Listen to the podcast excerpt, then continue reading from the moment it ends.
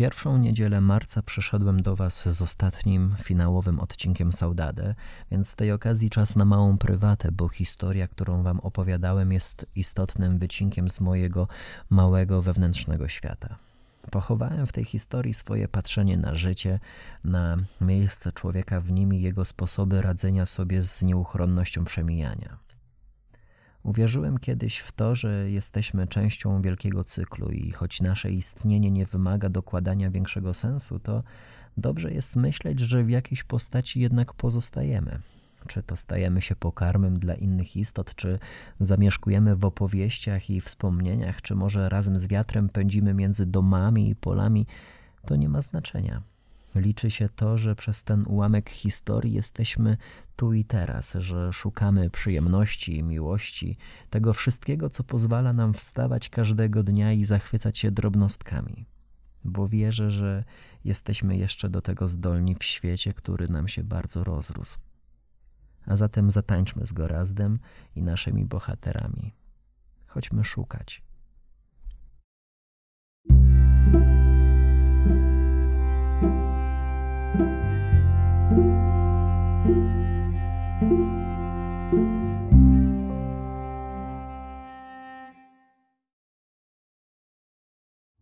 Trumna z ciałem proboszcza została ustawiona na wielkiej dębowej ławie wniesionej na czas żałoby do sypialni kapłana.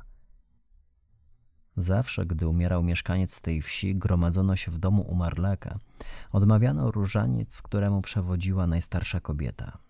Ona też wskazywała gospodynię do wypieku chleba, bo pomieszczenia trzeba było wypełnić zapachem nowego ciała, by dusza zmarłego nie utknęła w środku. Na czas pieczenia chleba zamykano wszystkie okna. Nie pozwalano nikomu więcej wchodzić i wychodzić, by nie otwierać drzwi, bo ciasto mogło się przeziębić. A gdy następował moment wkładania go do pieca, wszyscy zgromadzeni zawiązywali usta, żeby wszystko odbyło się w całkowitej ciszy. Gospodyni odpowiedzialna za przygotowanie chleba cały czas utrzymywała się na nogach. Nie mogła ani na moment przysiąść czy przykucnąć inaczej chleb też mi siądzie. Tłumaczyła go Razdowi, a że po śmierci kapłana pieczenie chleba przypadło tej samej kobiecie, która szykowała wcześniej wywar z ziela otrzymanego od wędrowca. Szybko zawiązało się między nimi porozumienie i mężczyzna szybko pojął istotę obrzędów, których był świadkiem. Dzień wcześniej wziął udział w naradzie z mieszkańcami wsi odnośnie wyprawienia kapłanowi godnego pochówku. Jako jedyny wyszedł z propozycją, by ciało księdza spalić, a prochy rozsypać po okolicznej ziemi, by w ten sposób ją wzmocnić, uczynić żyźniejszą i bogatszą, rodzącą rośliny zdolne leczyć i wybawiać.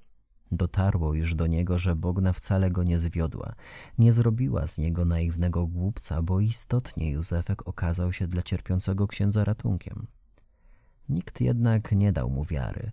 Słowa Gorazda zostały odepchnięte, jakby należały do świata czarów, do klątw rzucanych przez wiedźmy i diabły. Sugestia mężczyzny trafiła na opór z każdej ze stron. Nawet gospodyni spoglądająca na niego pełnym pragnienia wzrokiem nie odważyła się stanąć po jego stronie. Ksiądz katolicki będzie miał katolicki pogrzeb i basta – Najstarsza kobieta, owa mistrzyni ceremonii, uderzeniem pięścią o ławę zakończyła dalszą dyskusję i ucięła rozważania o spopieleniu ciała celestynowego. Przez cały kolejny dzień odprawiano modły. Zanoszono się płaczem, a później ukradkiem ocierano łzy, jakby było to coś wstydliwego. Jakby nie można było podjąć prób otrzeźwienia, powrotu do dawnego porządku. Gdy chleb doszedł w piecu i gospodyni czuwająca nad nim od początku wyjęła go, aby wystygł, do domu weszło czterech mężczyzn ubranych w czarne koszule, długie do samej ziemi, kształtem przypominające sutanny. Jakby na komendę zajęli miejsca po obu stronach trumny, na znak pochylili się nieznacznie i wzięli tę śmiertelną skrzynię wraz z ciałem kapłana na barki rozpoczął się pochód w kierunku cmentarza, na który miał spocząć w wykopanym na dwa metry dole lokalny święty. Gdy wszyscy wyszli już z domu, Gorast jeszcze wodził wzrokiem po wnętrzu chaty. Szukał ostatnich śladów obecności Celestyna, by na wszelki wypadek uchwycić je, zanim zjawią się tu kobiety z miotłami, wiadrami i szmatami, by dokładnie wymyć całą chatę i przygotować ją na przybycie nowego proboszcza. Nie zorientował się od razu, że w domu została jeszcze piekarka, która postawiła właśnie chleb na pustej ławie, pozbawionej ciężaru trumny i ciała zmarłego. Zaczeka tu na jakąś przybłędę, wytłumaczyła go Razdowi. Dopiero wtedy dusza opuści to miejsce. Żaden żebrak jednak nie będzie przechodził przez wieś, bo w takie okolice nikt się nie zapuszcza. Jedynie go Razda sprowadziły tu zmęczone stopy, lecz powoli zbliżał się czas, gdy przyjdzie pora wyruszyć dalej. Gdy kobieta pobiegła za resztą żałobników, odczekał jeszcze chwilę, aż zniknęli wszyscy po drugiej stronie kościoła, gdzie mieścił się lokalny mogilnik i schował ten wielki bochenek chleba pod swą czystą, jasną koszulą.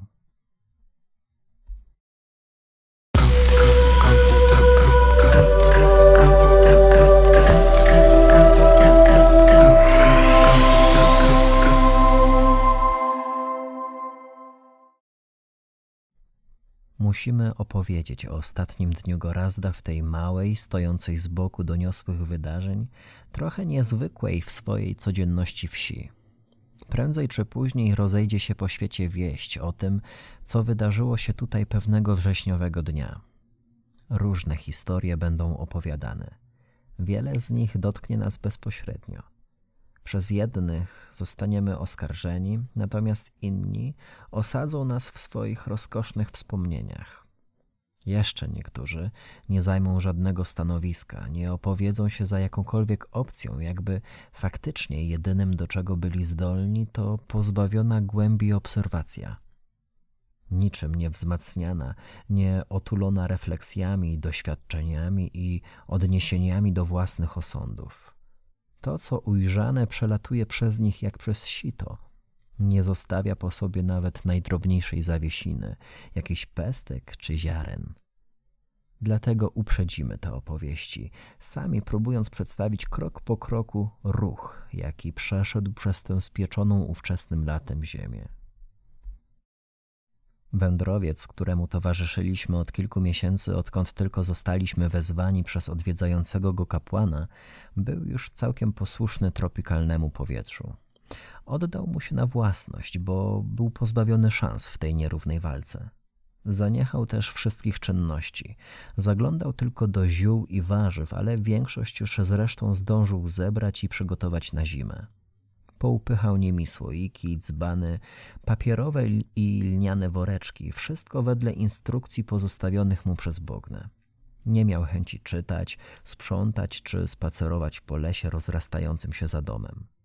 Odkąd zamieszkał w tej chacie, ani razu nie przekroczył tej granicy, tych pierwszych liściastych słupów obwieszczających istnienie leśnego księstwa, domu dla zwierząt, schronienia dla duchów i zjaw. Nie przeszło mu nawet przez myśl, by choć na krótką chwilę zatopić się między drzewami, jakby czuł się tego niegodny, zbyt mały lub płochliwy na zmierzenie się z wnętrznościami lasu. Jedyne, co robił i czynił to z lubością, to rozmowy z Józefkiem, tym tkwiącym w ziemi, jak i tym zerwanym, ususzonym, a wieczorami zmoczonym gorącą wodą, zmieniającym swoją postać na parę ulatniającą ku górze, niczym w jakimś inkubatorze. Każda taka rozmowa była krokiem wstecz, jakby odtwarzali razem życie, by przeżyć jej jeszcze raz. Ponownie odbyć wszystkie wędrówki, zjeść z pieszczotą śniadania, rozbawić się tymi samymi dowcipami i sytuacjami, które nikogo poza nimi nie łaskotały.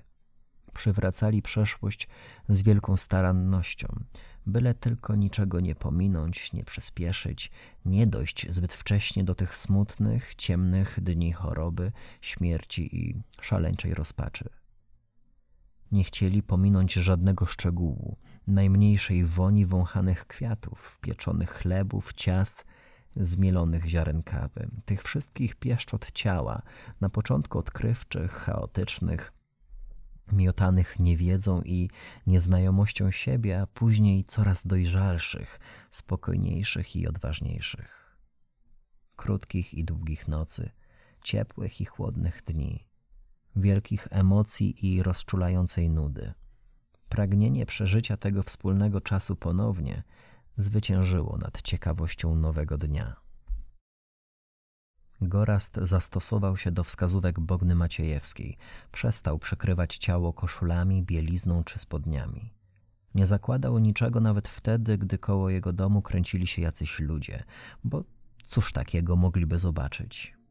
Jedynie idąc do miasta przywdziewał jakieś cienkie, przewiewne narzuty, by oszczędzić sobie przykrych reakcji, awantur i pogardy.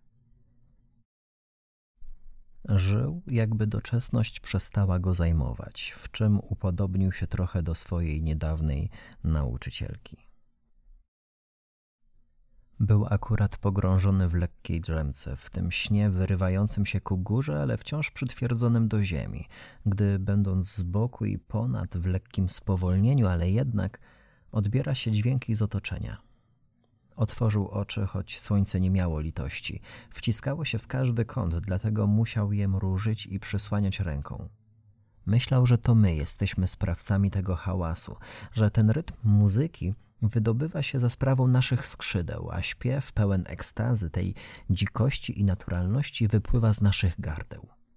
Jednak choćbyśmy chcieli, nie moglibyśmy stworzyć takiej muzyki, bo my tylko krążymy wokół ludzi. Przyglądamy im się, w odpowiednich momentach popychamy do przodu, w innych subtelnie przytrzymujemy w miejscu. Szepczemy słowa pochowane w tajemnicy, przykryte grubym pierzem. Towarzyszymy, jesteśmy, zbieramy spojrzenia i liczymy spływające po policzkach wszystkie pojedyncze osamotnione łzy. Naszą rolą jest mieszać, odrywać stopy od ziemi i unosić ciała, by dryfowały w powietrzu lekkie, spokojne, wolne od diablików wprowadzających zamęt. Wyłonili się nagle. Weszli na ścieżkę wiodącą przez wieś. Szli tłumnie między domami i polami, po drodze mijali cmentarz, kościół i plebanie. Kroczyli dumnie, łagodnie, bez pośpiechu, jakby zawsze byli ułamek chwili później, z tyłu, ale nie gonili tego, co przed nimi, bo i tak kiedyś dojdą do końca. Wędrówka zawsze jest dokończona, nigdy nie urywa się w połowie. Kilka osób niosło wielkie krzesło osadzone na czterech kijach, za które trzymali półnadzy mężczyźni ubrani wyłącznie w rozkloszowane kremowe spódnice z przyszytymi pasami, przypominającymi frędzle sunące po ziemi. Na tym ubogim tronie siedziała osoba z zakrytą twarzą. Kolorowa suknia pokrywała całe ciało, opadała poza krzesła i czasami zasłaniała głowy niosących ją mężczyzn. Niemożliwe było rozróżnienie płci, ale nikt z całego pochodu nie zawracał sobie tym głowy. Ani my, ani Gorast. Z jej wysokości świat wydawał się miejscem znośnym, falującym na ramionach różnej maści odszczepieńców, tych wszystkich wyrzutków, którzy zwarli swe szyki i porzucili miasta oraz wsie, w których spotkało ich szyderstwo i wzgarda. Przystroili się w kolorowe stroje, w te wszystkie falbany, frędzle i pióropusze, w zwiewne suknie, szerokie spodnie i luźne koszule, w piękno swoich ciał. Kroczyli w rytm pieśni śpiewanej przez osobę z zakrytą twarzą, pozdrawiającą i maszerujących, i tych, co zdumieni widokiem niecodziennej trupy przystawali, zapominając o tym, czym się zajmowali. Nieby chcieli dołączyć, coś ich do tych odcieni pchało, ale nie mogli zrobić tego jednego kroku. Nie byli w stanie zmusić nóg do ruchu, do wyrwania ze spieczonej ziemi swych splątanych korzeni. Osoba z zakrytą twarzą była już prawie pod domem Gorazda, gdy on tak jak stał, nagi, z garścią szybko zerwanego chyzopu w dłoni wybiegł na ścieżkę przed płotem i, obijając się od ludzi w tłumie, przeciskał się do niesionej osoby. Wpatrywał się w nią wzrokiem ostrym, jakby prowadził wprost pod jej maskę, do tych wąskich dziur wyciętych na oczy i nawet my nie wiemy, co w nich dojrzał. Podnieśliśmy się razem z nim, dołączyliśmy do rozśpiewanej, targanej ekstazą grupy. Do bębnów, do pieśni, tańca i marszu ku słońcu podpięliśmy jeszcze nasz śpiew. I cały pochód eksplodował radością, tą nieokiełznaną emocją tłamszoną przez lata, wyczekującą chwil, gdy odmieńcy wszystkich miast i wsi odczuwają swą siłę. Odnalazłaby się wśród nich Bogna, wyzwoliłby się także Celestyn, kroczyłaby z nimi gorazdowa dusza towarzyszka. Poszliby razem obejrzeć wschód słońca, zobaczyć jak płyną wody rzeki i usłyszeć śpiew ptaków. Poszliby drogą wytyczoną przez wiatr, by szukać. Niedaleko domu pod lasem stała kobieta, która piekła żałobny chleb. Patrzyła za oddalającym się młodzieńcem i kolorowym pochodem, czując, że do jej łona zawitały jakieś nowe istoty. Melancholijne diabliki.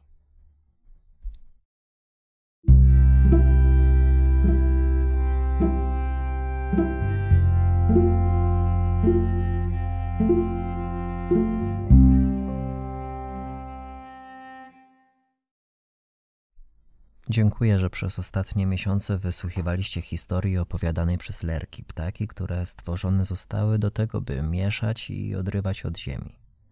Teraz czas na to, by zrodziło się coś nowego, ale to już za tydzień. Do zobaczenia i do usłyszenia.